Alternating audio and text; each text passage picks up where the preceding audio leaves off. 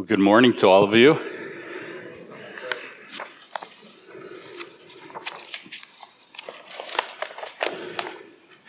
You're probably familiar with Bill Gates, the founder of Microsoft Corporation. The company he founded rose to dominate the personal computer operating system market with the product we now know as Windows. His vision and success led to the prosperity of many others who joined him. After his company went public in 1986, Bill Gates' success had created three billionaires and an estimated 12,000 millionaires among Microsoft employees. A 1992 New York Times article described the phenomenon. Virtually overnight, the pecking order of the wealth in the Pacific Northwest has been turned upside down. It continues. The Microsoft millionaires are unlike any in the world. Not only are many under the age of 30, the vast majority are not executives or lawyers, but rather software writers with technical backgrounds. The article says many became millionaires simply because they'd been employed at Microsoft for five years. And what did these people want to do with their lives? The article says the people at Microsoft want to change the world. They tend to be dreamers with visions for the advancement of technology to fulfill before they slow down. But that's the problem with humans that want to change the world, right? Eventually, they slow down. Even if they enjoy great financial prosperity, able to do all the things that they want to do, they eventually slow down. In fact, that's putting it nicely, isn't it? To put it more bluntly, they all die. Death is the problem. That kind of glory is temporary. What people really need is salvation. That's something Bill Gates, with all his resources, can't give. But God, God does have the resources and He does provide salvation. He's written a story and He's spoken to us about it. That's set forth in the first few verses of Hebrews. This speaking God has spoken to us in these last days by his Son. So we need to listen. And we're warned to pay much closer attention at the beginning of chapter 2. How can we escape God's justice if we neglect so great a salvation? We can. And who are the people who heed this warning? Who are they? And pay attention to what God has spoken through his Son. That's what we're going to consider this morning. So please turn to Hebrews chapter 2, verse 5. That's page 1001 in the Bibles underneath the seat in front of you. We are going to consider the founder of this salvation, Jesus Christ. We are also going to look at the sharers in this salvation, the many sons and daughters who will be brought to glory. And we're going to look at the bond between the founder and his people, people he's delivered from death. They're all family members with one father. Hebrews 2 5. For it was not to angels that God subjected the world to come, of which we're speaking. It has been testified somewhere What is man that you are mindful of him, or the Son of Man that you care for him? You made him a little, for a little while lower than the angels. You have crowned him with glory and honor, putting everything in subjection under his feet. Now, in putting everything in subjection to him, he left nothing outside his control. At present, we do not see everything in subjection to him, but we see him who was made for a little while lower than the angels, namely Jesus, crowned with glory and honor because of the suffering of death, so that by the grace of God he might taste death for everyone. For it was fitting that he, for whom and by whom all things exist, in bringing many sons to glory, should make the founder of their salvation perfect through suffering. For he who sanctifies and those who are sanctified all have one source. That is why he's not ashamed to call them brothers, saying, I will tell of your name to my brothers. In the midst of the congregation, I will sing your praise. And again, I will put my trust in him. And again, behold, I and the children God has given me. Since therefore the children share in flesh and blood, he himself likewise partook of these same things, that through death he might destroy the one who has the power of death, that is the devil, and deliver all those who through fear of death were subject to lifelong slavery. For surely it is not angels that he helps, but he helps the offspring of Abraham. Therefore, he had to be made like his brothers in every respect so that he might become a merciful and faithful high priest in the service of God, to make propitiation for the sins of the people. For because he himself has suffered when tempted, he is able to help those who are being tempted. So, after a brief warning in the first four verses of chapter 2, the author of Hebrews picks up the same argument that he left off with at the end of chapter 1. Look at 113, where it says, Are they, the angels, is they, not all ministering spirits sent out to serve for the sake of those who, who are to inherit salvation? So he's emphasizing that angels serve the church. That is the one new humanity that's inheriting salvation through its founder, Jesus Christ. Now, in chapter 2, verses 5 and 16, as bookends, help us see the flow of the argument as it continues. They underscore how this plan of salvation is about humanity, not angels. The angels are there to serve God's plan, but the focus is on what God has destined for humanity and his commitment to helping humanity accomplish his purpose for them. The first bookend, verse 5, says, For it was not to angels that God subjected the world to come, of which we are speaking. The other bookend is verse 16, which says, for surely it is not angels that he helps, but he helps the offspring of Abraham. So that sets us up for a closer look at what God has destined for humanity. And being rich in his knowledge, the Old Testament, the author of Hebrews goes right to Psalm 8. So I'm on number one, and point A in your outline world subjected to humanity. So as we go there, don't be thrown off by how he introduces the quotation from Psalm 8. He says in verse 6, It has been testified somewhere. You know, he's not being casual or even cavalier in this reference. He's simply stressing that God has spoken. So the human author isn't important. Instead, he wants us to hear and understand this as God's word to us. Now, God's purpose for humanity is sandwiched in the middle of a curiosity that the psalmist ponders. What's, what is that purpose? Do you see it at the end of verse 7? It says, You have crowned him, man, with glory and honor, putting everything in subjection under his feet. That is what God intended for humanity.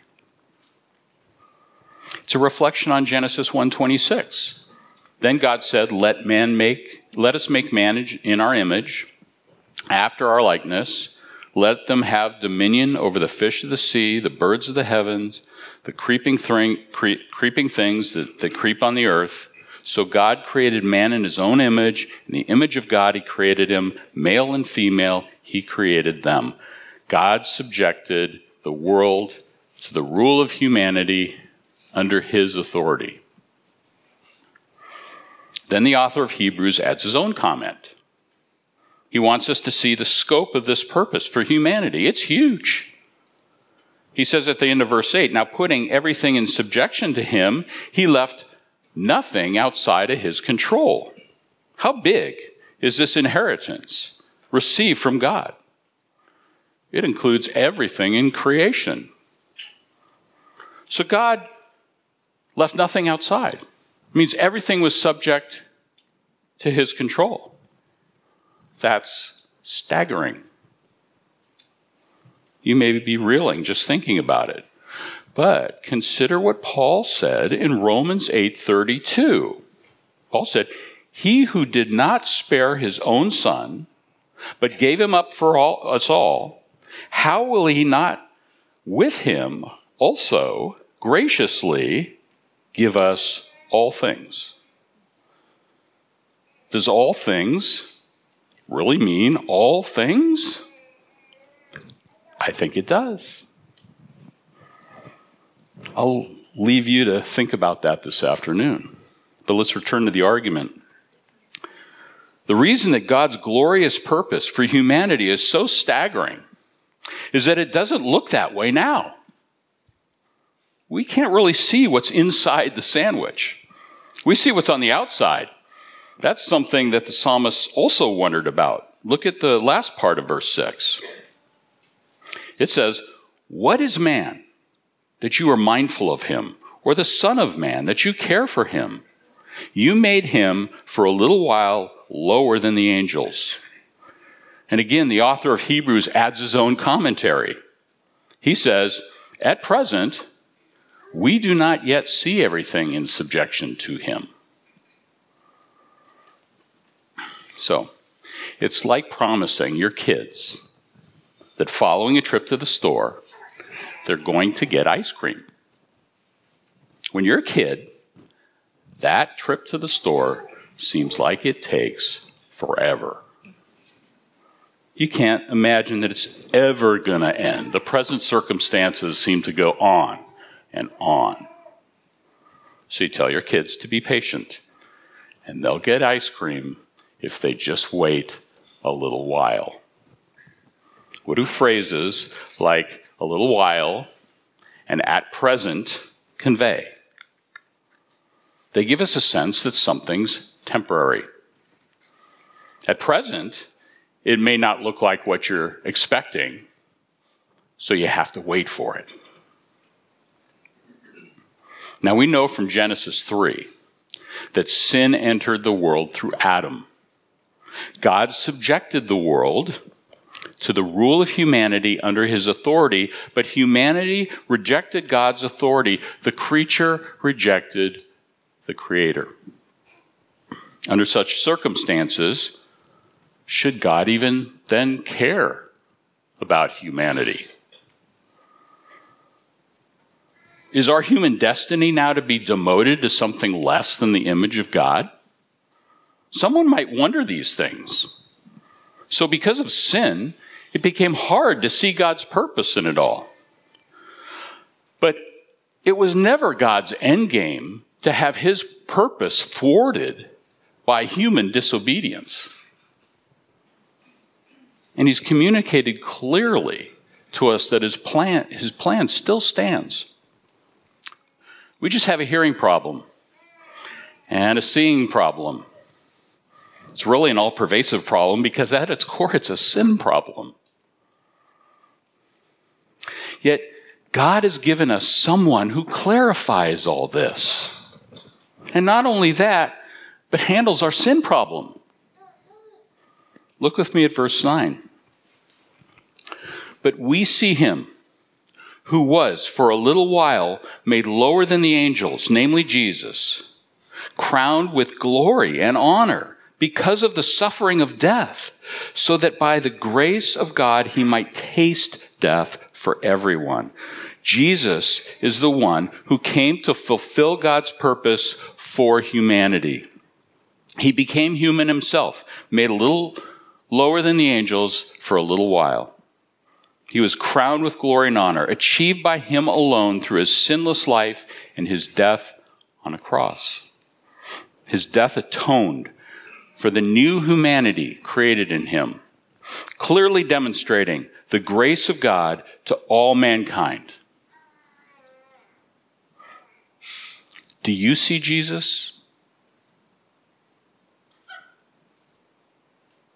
It may not be clear when we observe the world around us at the present time, but God's Word can make it clear to you this morning.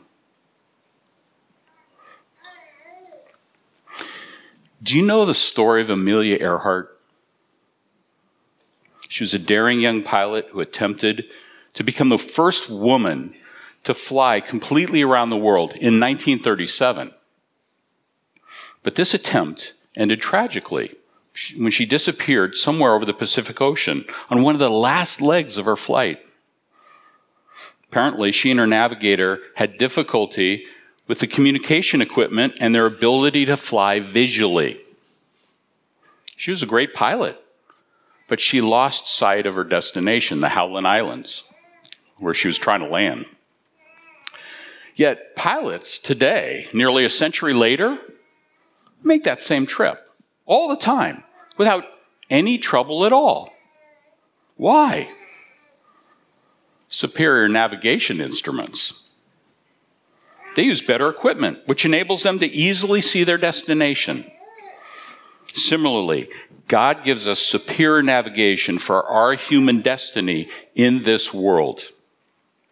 A perfect example is Psalm 8.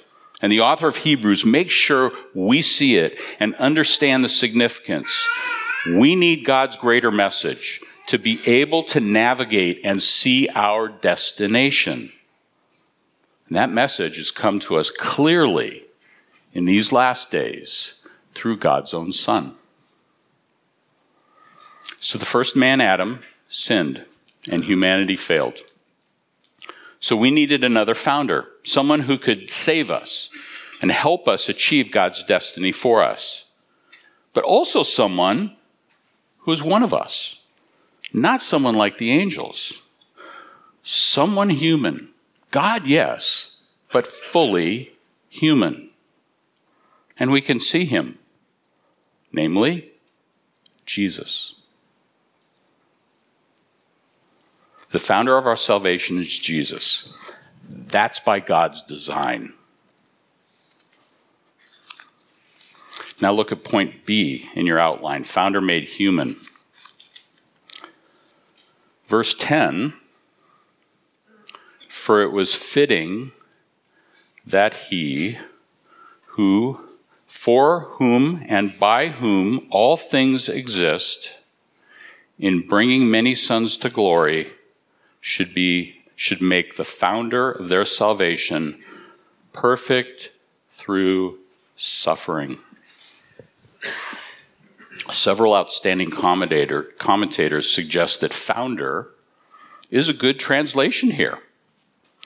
But pioneer might be even better. Because the sense here is not simply starting something or setting an example, it's more than that. Jesus made a way for us. We couldn't even get started, let alone follow him, unless he made the way possible. That's why Jesus is the way. Salvation is found in a person, Jesus. There are three things I want you to notice in this verse. First, it was fitting. Fitting. Why does he say that? Because he realizes this may not make sense at first. It doesn't fit our observations. So he proves it from Scripture.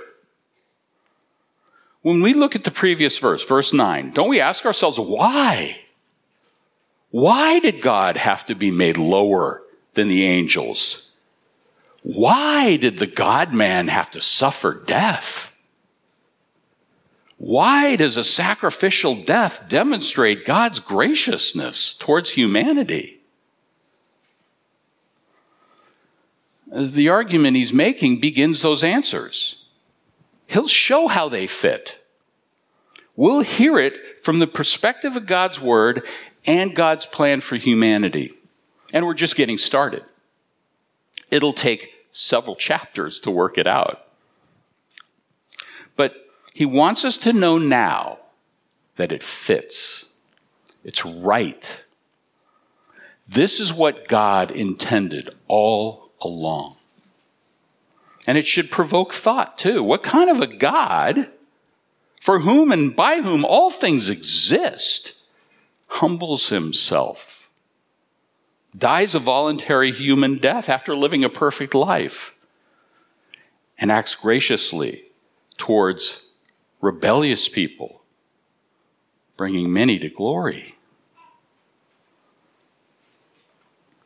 The second thing to notice is that he was perfect. But this perfection came through suffering. That's unexpected. Why should God have to suffer as a human? He's setting up his argument about Jesus as our great high priest. He'll unpack that later in the book, but he plants the idea now. It's fitting that Jesus should be made perfect through suffering. Then in verse 17, he calls Jesus a high priest in the service of God to make propitiation for the sins of the people. So the idea is introduced here, but it'll be unpacked later.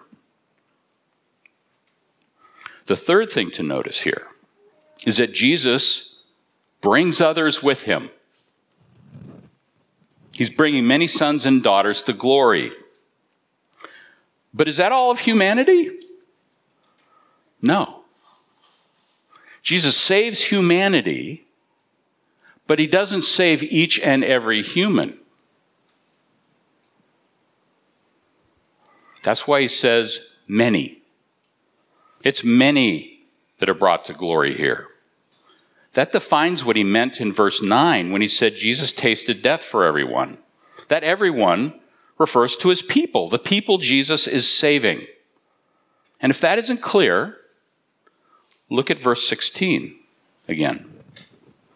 Who is he helping? It's the offspring of Abraham. It's the elect people. They're the ones to whom the promise is given. So they're the inheritors of all things in Jesus. Now, this is so important for us to understand this morning. Jesus was made lower than the angels Jesus has been crowned with glory and honor because of suffering and death. And by the grace of God, Jesus tasted death for everyone who shares in the salvation that he's founded, that he's pioneered. But he's also taking people with him. He shares this salvation with a people. Who are these people who share this salvation? What do they do? What is their relationship? to God. Well, that's number two in the outline sharers in salvation. The next few verses tell us he's gathering a people. Point A. Let's read Hebrews 2:11 through 13. For he who sanctifies and those who are sanctified all have notice one source. That is why he is not ashamed to call them brothers. Verse 12 saying, I will tell of your name to my brothers. In the midst of the congregation, I will sing your praise. And again, I will put my trust in him. And again, behold, I and the children God has given me. There's a lot going on here. But why do I say that he's gathering a people? Starts in verse 11. There's he who sanctifies, Jesus and those who are sanctified, Jesus' people, They're called his brothers and sisters, once in verse 11 and again in verse 12. And in verse 12, they're gathered in a congregation of people. Then in verse 13, this congregation of people, these brothers and sisters in Jesus, are called children. So they're children God the Father has given to Jesus. Then go back to verse 11.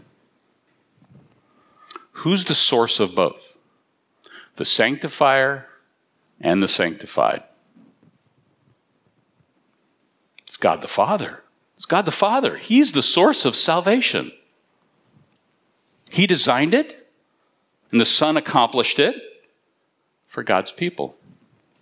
Do you see that? The people the Father gave him. So if Jesus and his people have one Father, isn't it fitting that they're called brothers and sisters? Doesn't it make sense that Jesus isn't ashamed of them? Instead, he's pleased with them. They have peace. So, who is Jesus ashamed of? It's not the people in Hebrews 2. It's the people Jesus described in Mark 8:38. For whoever is ashamed of me, Jesus says, and of my words in this adulterous and sinful generation, of him will the Son of Man also be ashamed when he comes in glory, the glory of his Father, with the holy angels. But these people in Hebrews 2 are different. Jesus is not ashamed of them. Why? Because they're sharers in salvation. How about the Old Testament references in these verses? Where are they coming from? Well, the first is Psalm 22. Now raise your hand if you've heard it before. Are you ready? Psalm 22, it starts, My God, my God, why have you forsaken me? You heard that before? Where's that from? Of course. Jesus said that from the cross, right? And the first 21 verses of that psalm describe the suffering and death that Jesus died. So it makes total sense that Jesus pointed to the beginning of that psalm while dying on the cross. But at verse 22 of that psalm, the psalm's whole direction changes. It says, I will tell of your name to my brothers. In the midst of the congregation, I will praise you. That's what Hebrews 2:12 is quoting. The rest of that psalm is about the joy of salvation, what comes after the suffering. So what did Jesus' death accomplish? Salvation for his people. And Hebrews is really bringing in the whole psalm to make that argument. Then he refers to Isaiah 8. This is a passage which describes how Judah is surrounded by her enemies. So the people are in turmoil, but Isaiah, rejected by his people, hopes in the Lord and waits for his promise. Isaiah becomes what commentators call a rallying point for faith and provides an interesting parallel to Jesus. However, the point here is to describe the relationship that these people have to God after Jesus, the founder of their salvation, pioneers the way for them. What is the nature of the relationship with God for these people? Well, let's observe the activity that's involved in verses 11 through 13. What does sharing in salvation look like? Notice that Jesus leads the people in this gathering, this congregation. He leads them. What are they doing? They're doing things that define what it means to be a sharer in salvation. Jesus speaks to them of God, so they become speakers about God. Jesus sings praise to God, so they praise God. Jesus puts his trust in God. So they learn to trust God. And Jesus tells them their children given to them, given to him by God. So they learn what it's like to be completely given over to God. Do you ever wonder what it might feel like to be completely given over to God? Do you feel like that now? Is that an exciting thought for you? Or is it scary? What might be scaring you is the loss of control.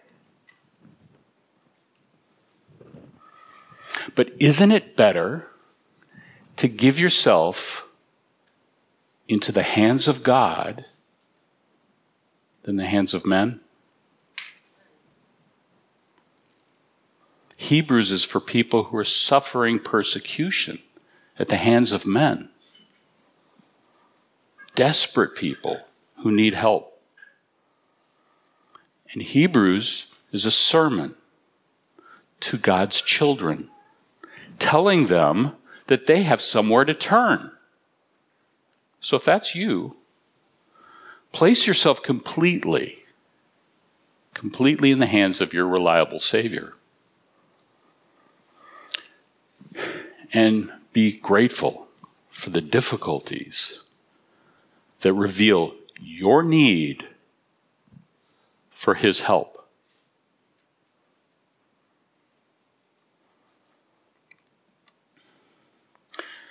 Now, point B in your outline making them children. Doesn't that sound good? The people God gave to Jesus aren't just forgiven. They aren't merely tagging along for the ride. They aren't strays that God takes in. They're far more than that. What does Jesus' life and death accomplish? It makes rebels against God into children of God. That's the true power of the propitiation that Jesus made for the sins of the people. When this power is granted to people, it creates the strongest of relationships. Adoption into the family of God. Look at Hebrews 2:14. Since therefore the children share in flesh and blood, he himself likewise partook of the same things that through death he might destroy the one who has the power of death, that is the devil, and deliver all those who through fear of death were subject to lifelong slavery. So the author is drawing a conclusion here about why Jesus became a man, became human. Because the children the Father gave him are human. They forfeited their glorious position because of sin, but God was committed to humanity achieving its destiny. So Jesus partook of humanity to achieve that destiny for them and share it with them as children of the Father. How is that accomplished? Not only by Jesus becoming human, but by defeating the enemy of humanity. Jesus accomplished that by his death. Through death, he destroyed the devil, the one who has the power of death. That defeat freed his people from the power of death and their bondage to sin. So as God broke the bonds of slavery in Egypt for Israel, so he delivered us from bondage through the perfect humanity of Jesus Christ.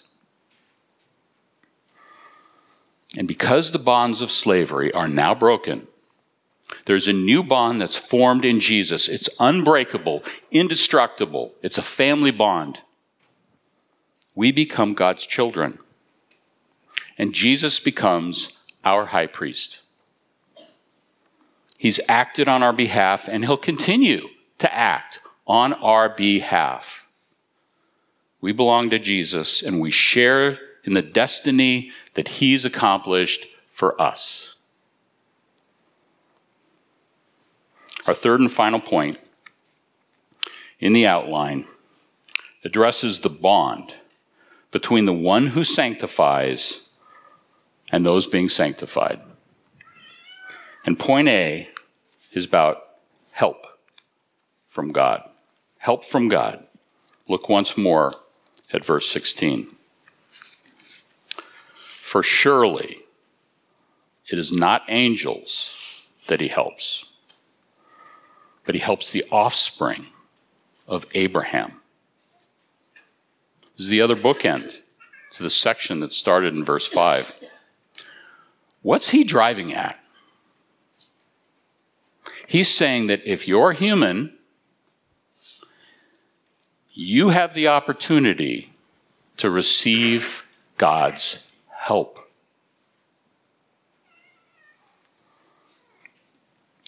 Now, what do you typically do when someone offers you help? Do you say, No thanks, no thanks, I got this? Is that because you only trust yourself and you're concerned that another pair of hands might just mess things up, get in your way? Or are you a person that takes all the help you can get? But you're happy to dump all your problems in someone else's lap and run the other way. Perhaps you're just used to weak helpers and figure help isn't worth the hassle. But is that what help from God is like? I hope we've already seen the difference this morning. When we read of help from God in Scripture, we should think of it as something strong. God's help is the ultimate strength for humanity. We can see this in Psalm 46. Let me read it to you. Close your eyes and listen. And think is this the kind of help that you want from God? Is it? I'll read. You close your eyes. God is our refuge and strength, a very present help in trouble. Therefore, we will not fear. Though the earth gives way, though the mountains be moved into the heart of the sea, though its waters roar and foam, though the mountains tremble at its swelling, there is a river whose streams make glad the city of God, the holy habitation of the Most High.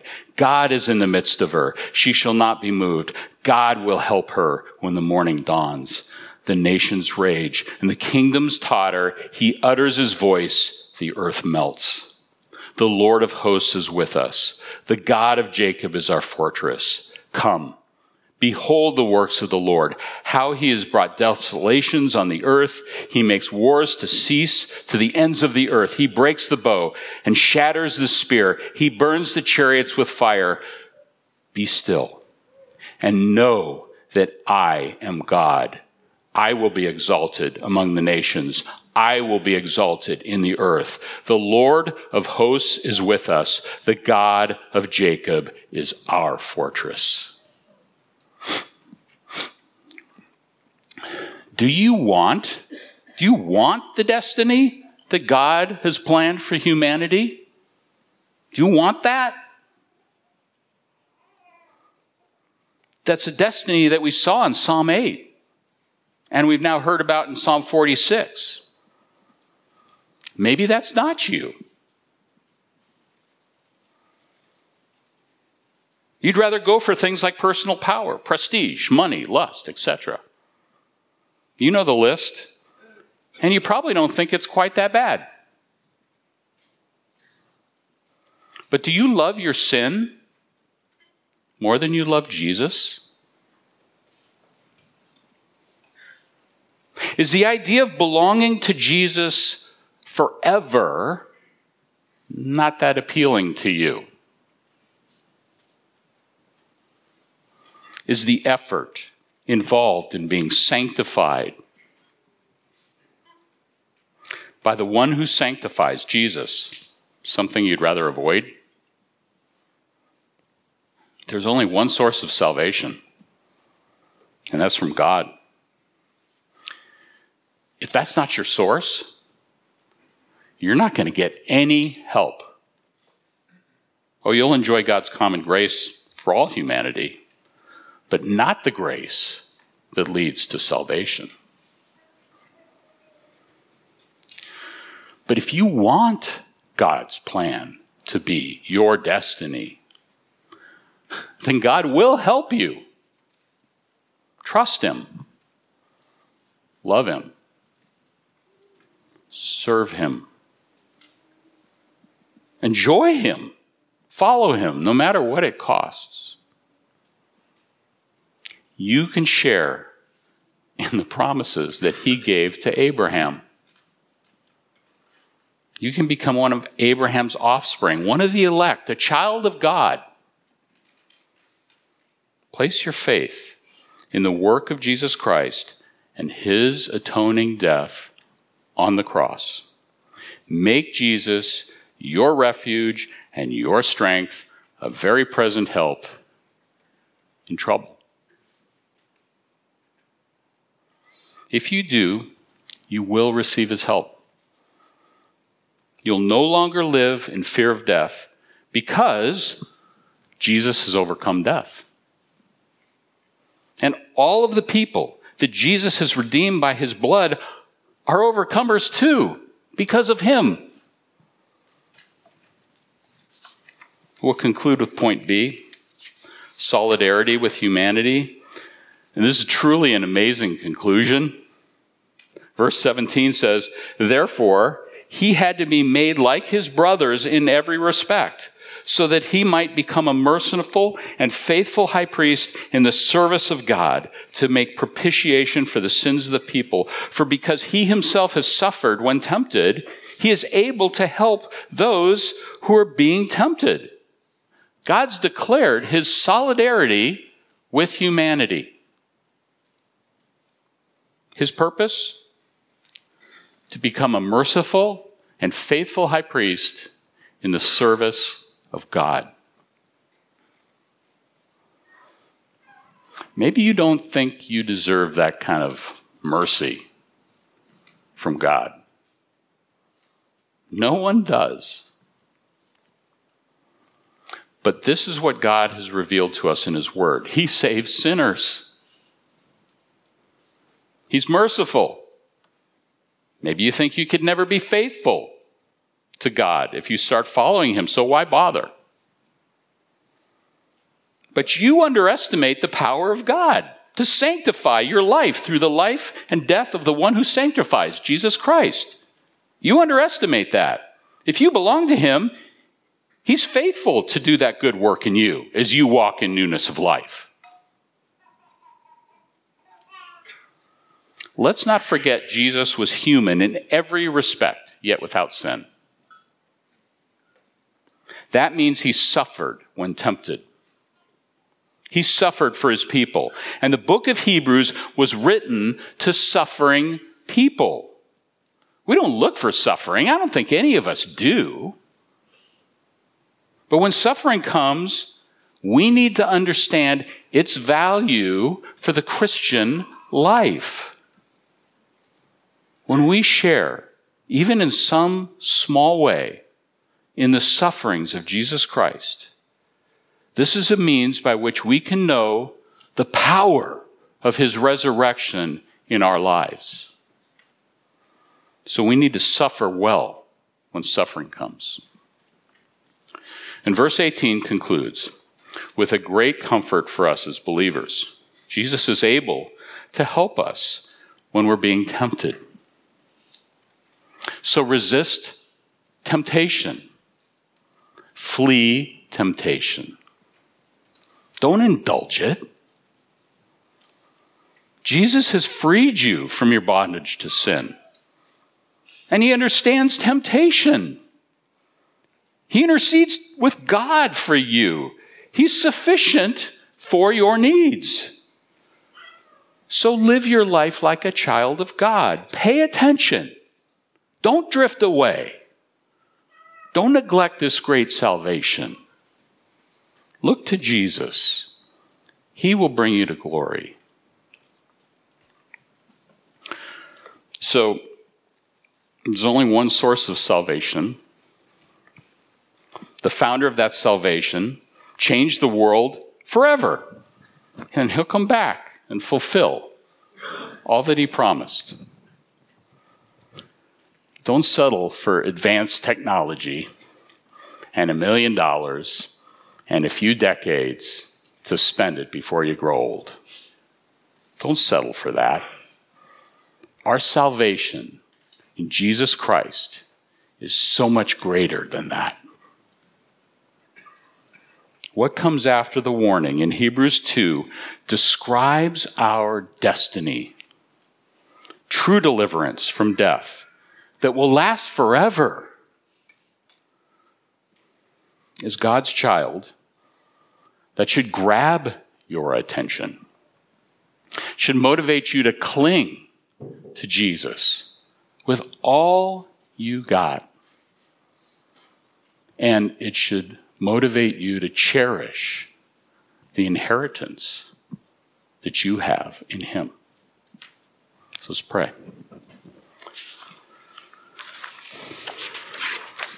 Father, we are so glad that you are the source of such a great salvation, that we, people who are in need of sanctification, have a sanctifier, Jesus, the founder of our salvation. And Lord, we praise you that we share in that salvation and that there is an unbreakable, unbreakable bond between us and our Savior, our, our great high priest. And we pray that we would just understand that bond and take great confidence in the security we have uh, in your Holy Spirit given to us so that we might walk in newness of life uh, trusting in you. Help us to trust in you this morning, Lord. Help us to cherish this great salvation. Help us to walk in newness of life. Help us to walk as children of God. In Christ's name we pray. Amen.